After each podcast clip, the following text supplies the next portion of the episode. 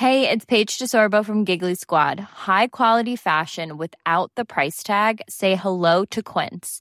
I'm snagging high-end essentials like cozy cashmere sweaters, sleek leather jackets, fine jewelry, and so much more. With Quince being 50 to 80% less than similar brands. And they partner with factories that prioritize safe, ethical, and responsible manufacturing. I love that. Luxury quality within reach. Go to quince.com slash style to get free shipping and 365-day returns on your next order. quince.com slash style. I'm Sandra, and I'm just the professional your small business was looking for. But you didn't hire me because you didn't use LinkedIn jobs. LinkedIn has professionals you can't find anywhere else, including those who aren't actively looking for a new job but might be open to the perfect role, like me. In a given month, over 70% of LinkedIn users don't visit other leading job sites. So if you're not looking on LinkedIn, you'll miss out on great candidates like Sandra. Start hiring professionals like a professional. Post your free job on linkedin.com/people slash people today. Millions of people have lost weight with personalized plans from Noom, like Evan, who can't stand salads and still lost 50 pounds. Salads, generally, for most people, are the easy button, right? For me, that wasn't an option. I never really was a salad guy. That's just not who I am. But Noom worked for me.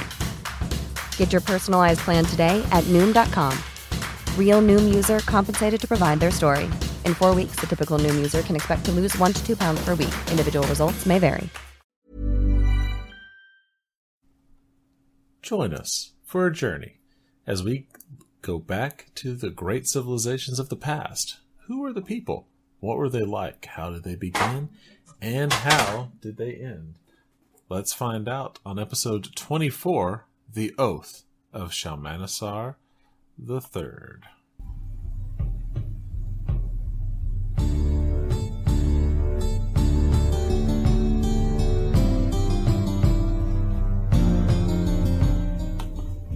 Last time on the Fan of History, the Assyrian expansion was temporarily halted at the Battle of Qarqar in 853 BC.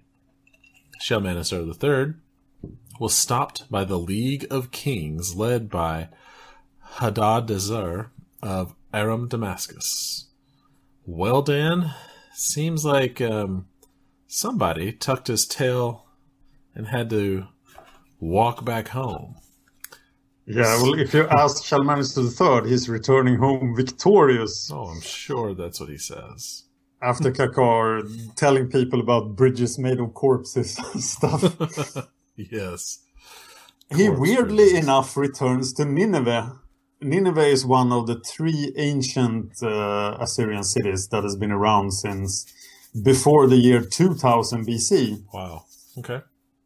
And this is pretty strange because his father spent most of his life building the new capital at Kala.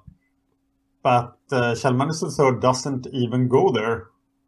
And uh, I don't have an explanation for that at this point. You th- And that's a lot of effort by dad that he ignores. So he goes to Nineveh.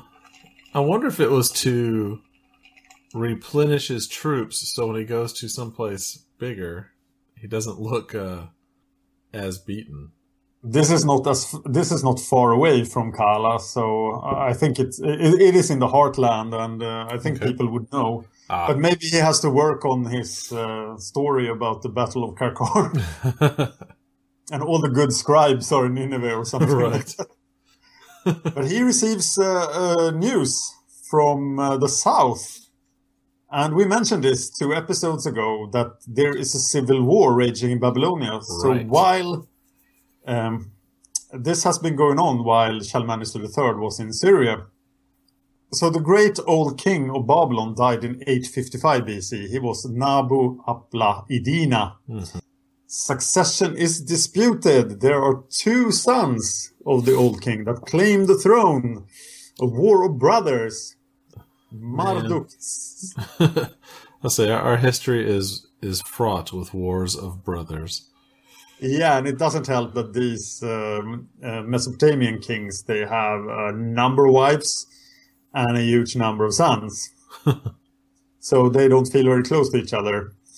Marduk Sakir Shumi is the designated heir and the one that's supposed to inherit Babylonia, but Marduk Bel Usati, uh, he has stronger support from all the power factions in Babylonia. And civil war is ravaging the land. And remember the Chaldeans? Or the Chaldeans? I don't know what the English pronunciation of the name is. I think I've heard it Chaldeans. Okay, let's go with that. Correct me when I'm wrong. The Chaldeans, they moved into the sea land, which is, are the marches south of, at the very, where the Euphrates and Tig, with the Euphrates and the Tigris River enters the Indian Ocean. Okay. And uh, they are pretty strong down there and pretty hard to do anything about. And they are uh, entering Babylonian politics. And they are on the side of the usurper. Dun dun dun. Also, the old ruling barbarians, the Kassites, who still keep together and could be identified as tribes still, they are also on the side of the usurper. So it looks bad for Marduk Sakishumi. But So- remember uh-huh. that Nabu Apli Idina, he made a pact with Shalmaneser III. When Shalmaneser III took over power in Assyria, Right. he immediately made this pact and made peace on his southern border so he could go beat up everybody else. Sure. And I think that in this pact there was a clause that you have to help my son become the king of Babylonia if there is a problem. So Marduk Sakishumi calls on Shalmaneser III and says, Help me! My brother is taking over my country. So And, uh, oh, okay. I was about. I was just thinking. Just you know, he he comes back from the war, where he looks like he got his butt kicked a little bit, not fully, and then gets this word that he has to go uh, help some brat take over the throne. Yeah, of his own country. You're right. Uh, okay. So far, that hasn't happened in Assyria. All the uh, the line of Assyrian kings is over a thousand years old at this point. Right. So people will not contest Assyrian succession at this time. Okay. And, and imagine how big a step this is for Marduk Sakishumi. Because you are calling in the most violent, warlike nation in the world to come down to your big, rich cities and please don't take anything. Just kill the usurpers. Right. You're inviting the bull into your china shop. Is what you're Yes. saying. And when you're done uh, putting me on the throne, please go home. and you will have my eternal gratitude. Yes. Come in here, spend your resources, kill people for me, then you know, just just leave. That that's what we want. So I imagine the Assyrian nobles and uh, generals and stuff look at who Shalmaneser III to see what what is he going to do. And Shalmaneser III boldly states that, "Whoa, I have an alliance. I will honor it." And for the first time since his great grandfather, Assyria will now send the royal army straight into Babylonia. Wow. But before we talk about that, we have to go back to the Mediterranean. Okay. With the Assyrians gone, uh, the League of Kings cannot hold. There's no Cause- common threat. yeah, and to understand the next events in uh, in southern Syria and the Levant, we have to look before the Battle of Qarqar. Because to simplify things, I didn't mention this before, but um, uh, Aram Damascus and Israel has already fought twice before the Battle of Qarqar. okay. And the years for these battles are unclear. They are both in the Bible, and the Bible is our biggest source for these fights. Uh, first, Hadad Eser actually invades Israel and lays siege to the capital. And this might have been the first plan of Hadad Eser to solve the Assyrian problem. Because at the time, Shalmaneser III was having victories in the north of Syria. Right. So maybe Hadad Eser just wanted to destroy Israel, take everything, and form a stronger kingdom to resist the Assyrians. I or maybe see he was logic. just greedy. Sorry. I was I can see the logic both ways. But according to the Bible, something really weird happens.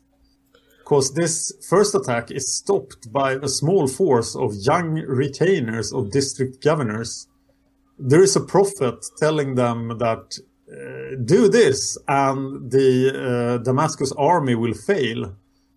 And uh, they did. And they did some sort of ninja mission and it stopped the entire the entire Wow. siege. And Hadadezer had to go back to Damascus. It's pretty weird. It's in Kings uh, 20. That's interesting. Okay. Yeah, and uh, there seems to have been a problem with the Damascus army because, like uh, the king of Assyria, uh, Hadadezer has a lot of vassals. And after this first attack, he conquers his vassals. He makes his vassals provinces, or some of them provinces with governors, more Okay. under direct Damascus control. And uh, then he comes back and tries to do the same stunt, but this time he's stopped by the Israel army uh, before he can even get to Samaria. So there's been two invasions of Israel, and they both failed. Uh, the king of Israel is Ahab, the son of Omri. He is probably the second king ever of Israel. And he's married to Jezebel. And he's then most renowned in the Bible as being a heathen, uh, a worshipper of Phoenician gods. And in Kings 1630, he is referred to as more evil than all the kings. So he gets a lot of bad press. Wow. yes. So this is the the typical pagan king of Israel, pretty much.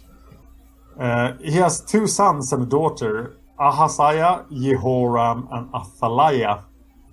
And now we are in Kings 1629 and Kings to Kings 2040. Uh, there's also been a find in Israel at this time. Uh, a large alabaster vase was found in Samaria uh, that has the cartouches of uh, Osorkon II. So it was probably a gift from the pharaoh. Wow. Okay. And this is also one of the things. After 884 BC, these things tend to pop up in Israel. Real archaeological finds proving there is a kingdom in Israel. Okay. That seems like it would be an expensive gift. Yeah. And it also proves then that Osorkon II actually had some interest in the area. We know that uh, the Egyptians were trading with Byblos. Right. Uh, that he actually sent something to the to Israel is uh, is interesting. I guess it kind of lends a little more credence to Egypt at least having a token presence at the Battle of Qarqar. Yeah, it is very possible. So then the Battle of Qarqar happened. And then we are in the same year, 853 BC. So immediately after uh, the battle, uh, Ahab and uh, Jehoshaphat, that's some sort of biblical person, I should know who that is. It's goes to Jehoshaphat. yeah, Jehoshaphat. That's Yeah. good. It goes to recover Ramoth Gilead, and Ramoth Gilead should be in the hands of uh, Aram Damascus. But there is a prophecy that Ahab will die in this battle. So if, if anybody else hold Ramoth Gilead, it is sort of close to the Damascus border. I don't know who would, but they, they are recovering Ramoth Gilead from some unnamed enemy. But this prophet Micaiah, he says that Ahab will die in battle. So Ahab disguises himself as a foot soldier and leaves command to this other guy. But Okay. while disguised as a foot soldier, he dies randomly to an unaimed arrow. And the Bible is very graphic here and telling that dogs and pigs lick his blood. And that's apparently very bad. So uh, Ahab got this punishment from the Lord for his pagan ways. Okay. So still in the same year as the Battle of Qarqar, Israel gets a new king, his eldest son, Ahaziah.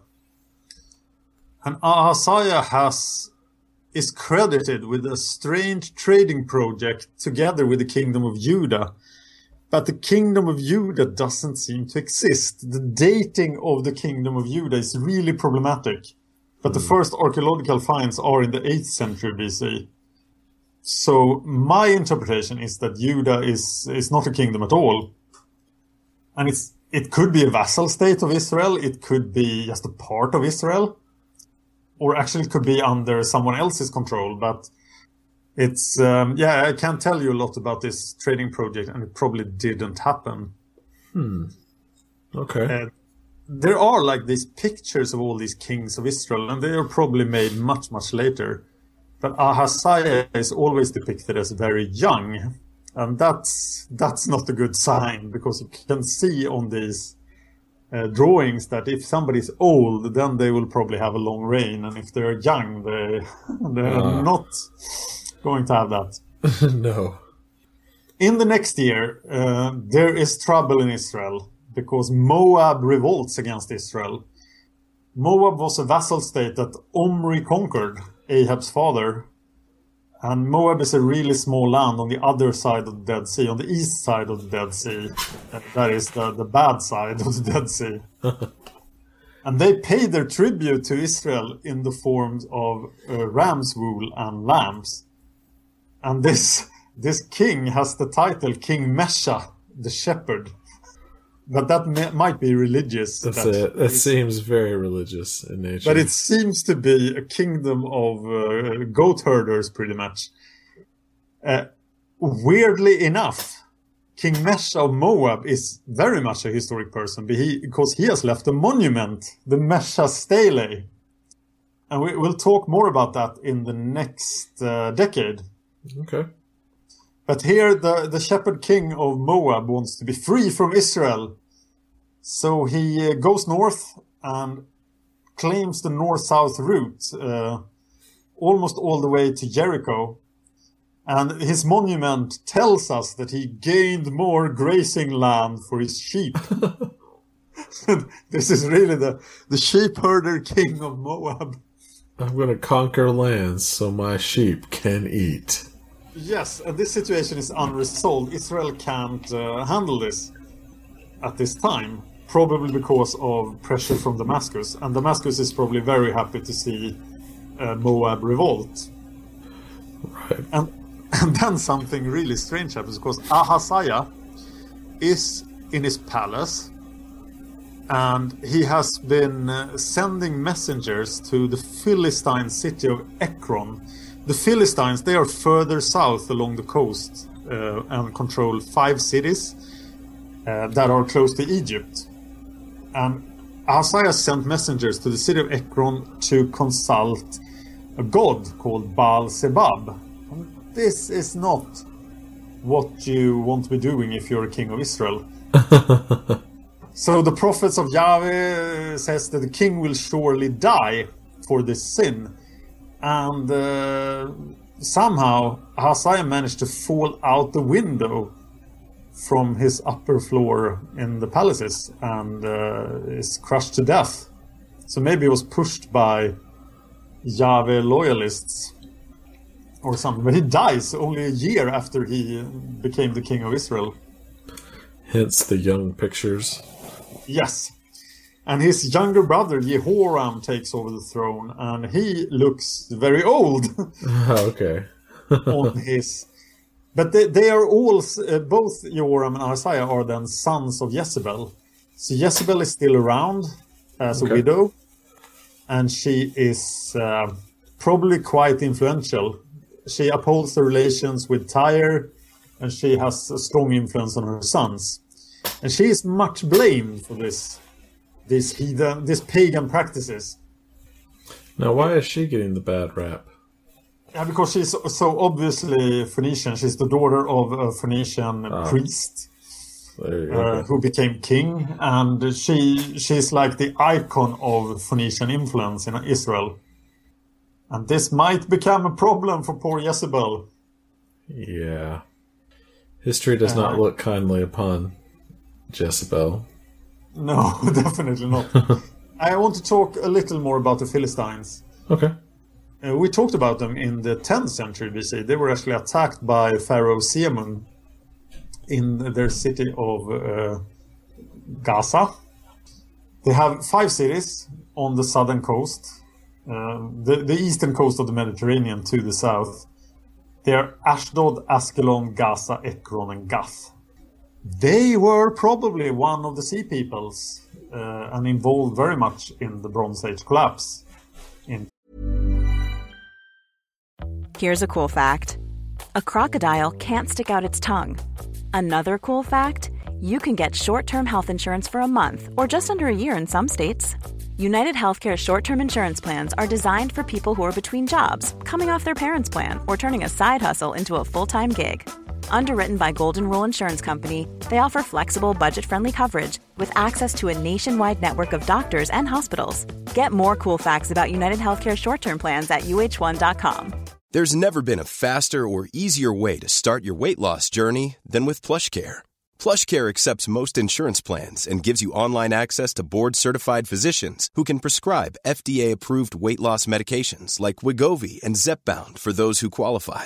Take charge of your health and speak with a board-certified physician about a weight loss plan that's right for you. Get started today at plushcare.com slash weight loss. That's plushcare.com slash weight loss. plushcare.com slash weight loss. I'm Sandra, and I'm just the professional your small business was looking for. But you didn't hire me because you didn't use LinkedIn jobs. LinkedIn has professionals you can't find anywhere else, including those who aren't actively looking for a new job but might be open to the perfect role, like me. In a given month, over 70% of LinkedIn users don't visit other leading job sites. So if you're not looking on LinkedIn, you'll miss out on great candidates like Sandra. Start hiring professionals like a professional. Post your free job on linkedin.com/people slash people today. 1200 BC. Uh, they've been around there since then, and they have sort of been assimilated by the original Canaanite culture of the area. And Baal Zebub, this god of theirs, seems to be a Canaanite god. And they had a few years of being a great trading power, uh, power, but now the Hebrews and the Phoenicians are doing more trade, and the Philistines are sort of on the decline. But they're there, and they will um, be involved in the story, i.e., conquered by Assyria uh, later. Gotcha. Oh, we have something from India. What? God, I'm s- India? I'm still looking for anything from India. So if you know anything that is reliably dated, please tell me. Because India doesn't get writing until much, much later, and everything is unclear about India. Ah, but it yeah. seems that around this time, there is a non Aryan tribe that attacks the kingdom of Kuru in North India. And this shifts uh, the main power in uh, the north of India to the kingdom of Panchala, which becomes like the major Aryan kingdom in North India. We are in Vedic times in India, and this is like pre everything in India. Okay. Uh, Kuru survives, but Panchala is now the major player. Okay, let's get back to Assyria. Okay. What's going on with Shalmaneser?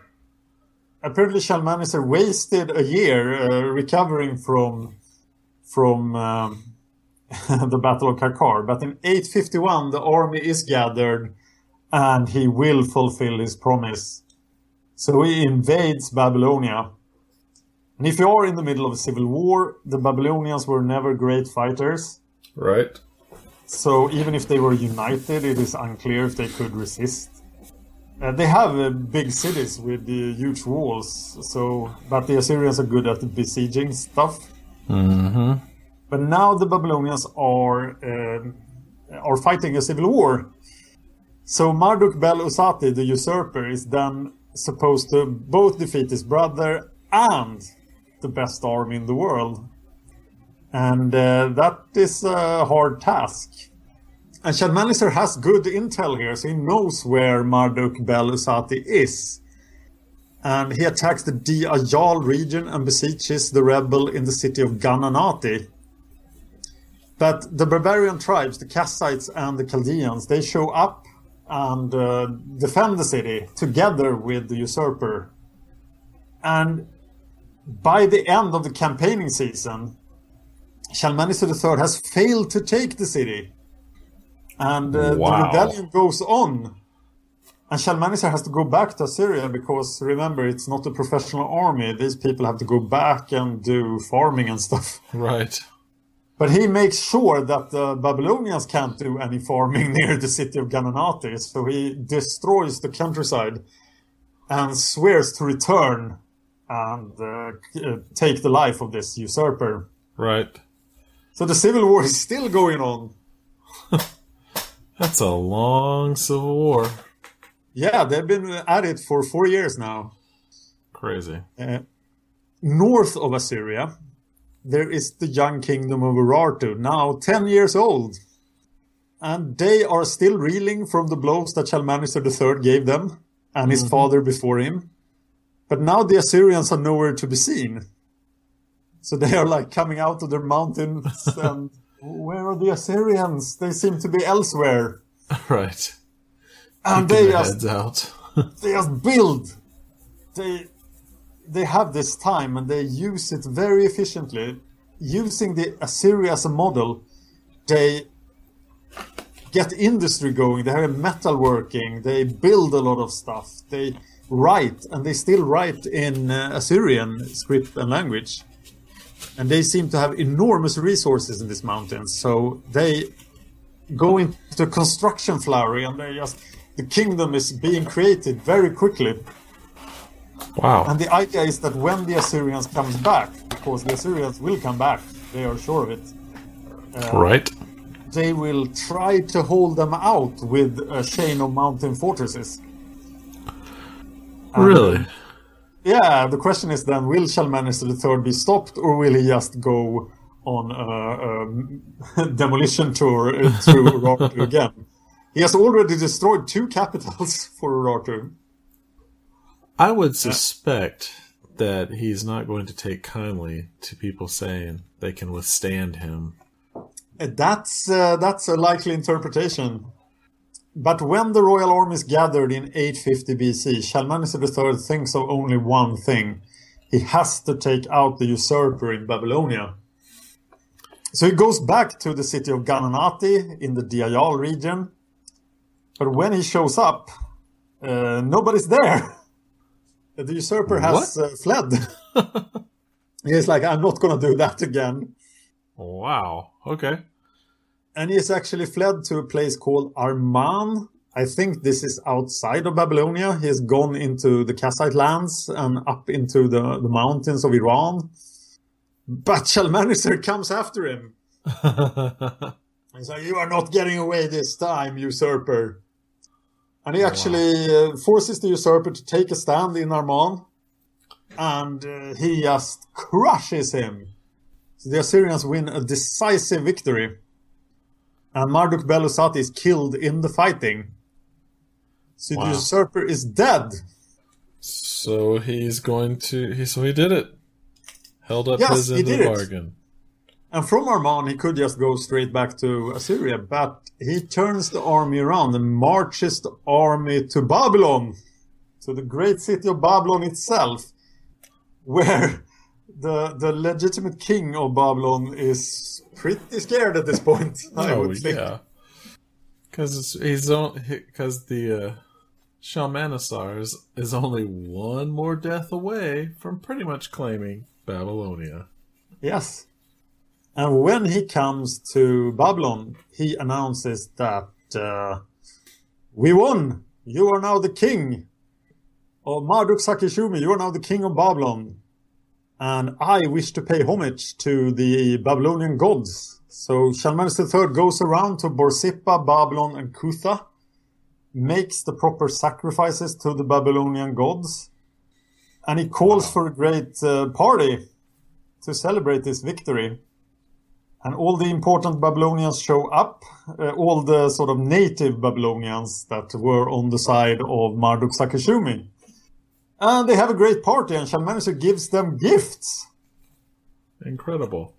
And he doesn't conquer anything. I was about to say, this seems very much not like him. But there was an oath taken, and he will uh, obey his oath. So very honourable of Shalmaneser III. No kidding. And there's actually a depiction of this event. Uh, as I said before, we have extensive records of Shalmaneser III's reign, and he's very proud of this accomplishment.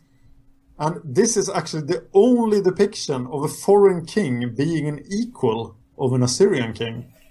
So the picture shows uh, Shalmaneser III and Marduk Sakashumi like uh, uh, showing affection towards each other and being brothers. Wow. And That's- then Marduk Sakashumi goes, Okay, thank you, Shalmaneser III. Uh, have a happy voyage back to Assyria. And Shalmaneser III says, No, I'm not going back yet. I need to do one more thing. Oh no. And Marduk Sakashumi goes, Oh, what's that one thing? And then Shalmaneser turns the army south and goes into the sea land because he felt that the, Chald- the Chaldeans were a very important player in this and that they had to be punished. And the Chaldeans in the sea land were sort of relying on their marches and the, inax- uh, the, the their land being hard to invade. Right. But Shalmaneser III just invades it and plunders all the Chaldean tribes. Wow. And they have been sitting there for 50 years controlling the trade routes. So they have like all this undocumented wealth they didn't tell the king of Babylon about. and this is the first major mention of the Chaldeans. But uh, Shalmaneser III pretty much crushes them and uh, forces them to swear um, fealty to Marduk Sakishumi. So Marduk Sakishumi is pro- probably all amazed. He's like, oh, thank you again, Shalmaneser. wow, he just went above and beyond our agreement. That's that's great. Uh, the Kassites, uh, they managed to avoid punishment this time, Okay. but they are disheartened by the events in Babylon. Their influence is much reduced. They used to rule Babylon for a long time, and they now have an independent country, the land of Namri. It's in uh, it's east of Babylonia, in the foothills of the Zagros Mountains in Iran. And uh, this is uh, a kingdom in itself, but the Kassites are still in Babylonia. So, yeah, their, their relationship to uh, to Babylonia is pretty complicated. But they have this independent land and influence in in Babylonia. But to the north, in the northern Zagros Mountains, Okay. people are now noticing then that okay, the Assyrians have beaten up Urartu to the north, North Syria, southern Syria. They've been in Babylon, and uh, the only place they haven't gone to really is east. And Ashurnasirpal II went east. So the tribes of the northern Zagros Mountains unite as well, much like the Urartians, but not as successfully, into a kingdom the kingdom of Mania, and this happens probably this very year. It's another kingdom formed by Assyrian pressure. That's what's going to happen when there is an overwhelming force. All the little people. Yes, and the. Manian kingdom actually turns quite powerful. Uh, it's unclear where what these people are. Uh, I, I don't think they're Indo-Europeans, and they're actually tired of the Indo-European migrations, and they seem to have some sort of influence, even maybe conquest over the Persians and the Medes, who are Indo-Europeans. Uh, their language is related to the Urartian language and the Hurrian language. The Hurrians are long gone at this time. And there is no modern equivalent of their language. Uh, they're mainly a settled people, but they control these horse tribes that have come in uh, during the Indo-European migration. Okay. They have irrigation. Um, they have uh, breeding. Uh, uh, they do a lot of breeding of cattle and horses. So they they could field cavalry, and uh, are probably quite good at it. They have a capital called Izirtu or Sirta, and it's really heavily fortified because they they look at what Urartu has done and they try to do the same thing. Gotcha. So they definitely expect an Assyrian attack anytime. And I think it's interesting that the Persians and the Medes are around and are under the influence of this kingdom. Because the Persians and the Medes, of course, will be super important much later in our story. Gotcha. And that finally is it for the 850s BC. Whew. That's pretty crazy. It seems and like Shalmaneser III still has 20 years to go as a super competent general. and then amazing. a couple more years as something else. what I what I find interesting is the what has happened between this episode and the last episode. You know, there's that whole boastful, you know, making up stuff about a battle he probably didn't win, taking Yes. some time off, comes back, and then really digs in to honor his oath. It's almost like he has to prove to himself that he can still do it. Because he's doing his normal campaigns. Oh, they're going up against me. I have to go stop them. So, you know, all this bluster drives really far into the Mediterranean. You know, does not is not successful. But then he Yep. finds a certain amount of success here. And Yeah, just- remember that he failed in the first year to stop the rebellion. yeah, I mean this is this is some some serious blows to his ego. yes, but in the end, he has followed his oath. He has restored the rightful king to Babylon.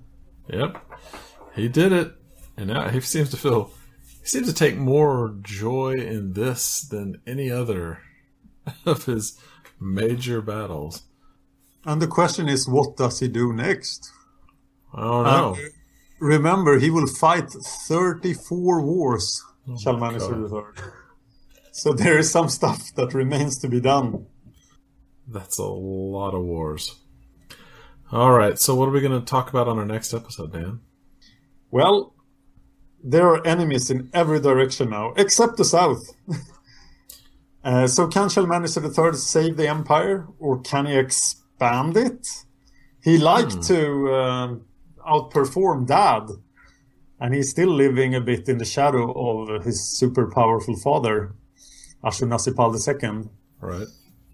And uh, something will happen in Israel. The Omri dynasty and Jezebel will meet horrible ends at the hands of the Lord or at the hands of someone else. someone I will actually blame for inventing David and Solomon. So that's quite controversial. I was about to say, uh oh, Dan's leaning, if- leaning towards blasphemy. Yeah, What? if David and Solomon are legendary figures, uh, this is the guy who, uh, uh, yeah, made up those legends probably.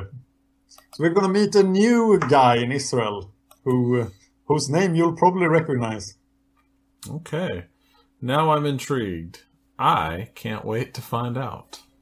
All right, everybody, please go to our YouTube page, YouTube slash fan of history. Subscribe and like, and please share. You got to know somebody who would find these fascinating. Give us a review on iTunes. We would really appreciate it. The reviews actually help us out. Yeah, more- please do. We are uh, the uh, listenership of this podcast is steadily growing, and uh, we're doing fine. But we still don't have any iTunes reviews, pretty much. Very little. So please Right. make iTunes reviews. One of the things, just some insight for anyone out there, Apple will look at our reviews as well. The more reviews and you know positive influ- positive hits we get, we become what's called featured. And once that happens, they actually advertise for us to bring more listeners. The more listeners, you know, we'd like to think we have a, a huge audience that we put on this for. And we really want to thank you for listening. But if you could help us out just a little bit, go ahead and give us a review. Can I say something about Patreon? Sure, please. Uh, Patreon.com slash fan of history is where you can donate to us. You can set any amount per episode we complete. Uh, and if you do that, it would help a lot. We are trying to reach a goal of $30 per episode. And if we can reach that goal, we will proceed beyond 701 BC. But if we can't, we'll uh, the the last episode will be about the destruction of Sennacherib, and then we have to reevaluate. But hopefully, the goal is to reach thirty dollars before we get to 701 BC. That's probably at least 40 episodes away. But uh, if you like us, please donate to us. We would really appreciate it. And on that note, for this week, I am Brennon. I'm Dom. And we really appreciate appreciate you listening. Thank you. If you enjoyed this podcast, please consider supporting us on Patreon. Patreon.com slash fan of history. Just a dollar an episode would help us out. Thanks, and see you next time. Planning for your next trip? Elevate your travel style with Quince. Quince has all the jet setting essentials you'll want for your next getaway, like European linen, premium luggage options, buttery soft Italian leather bags, and so much more. And it's all priced at 50 to 80% less than similar brands. Plus, Quince only works with factories that use safe and ethical manufacturing practices. Pack your bags with high-quality essentials you'll be wearing for vacations to come with Quince. Go to quince.com slash trip for free shipping and 365-day returns. Even when we're on a budget, we still deserve nice things. Quince is a place to scoop up stunning high-end goods for 50 to 80% less than similar brands. They have buttery soft cashmere sweaters starting at $50, luxurious Italian leather bags, and so much more. Plus, Quince only works with factories that use safe, ethical, and responsible manufacturing. Get the high-end goods you'll love without the high price tag with Quince. Go to quince.com slash style for free shipping and 365-day returns. Life's better with American Family Insurance because our home policies help protect your dreams and come with peace of mind. Save up to 25% by bundling home, auto, and life. American Family Insurance. Get a quote, find an agent at amfam.com. Products not available in every state. Discounts may not apply to all coverages on an auto or home policy. Discounts do not apply to life insurance policies. Visit amfam.com to learn how discounts may apply to you. American Family Mutual Insurance Company SI and its operating companies American Family Life Insurance Company 6000 American Parkway, Madison, Wisconsin.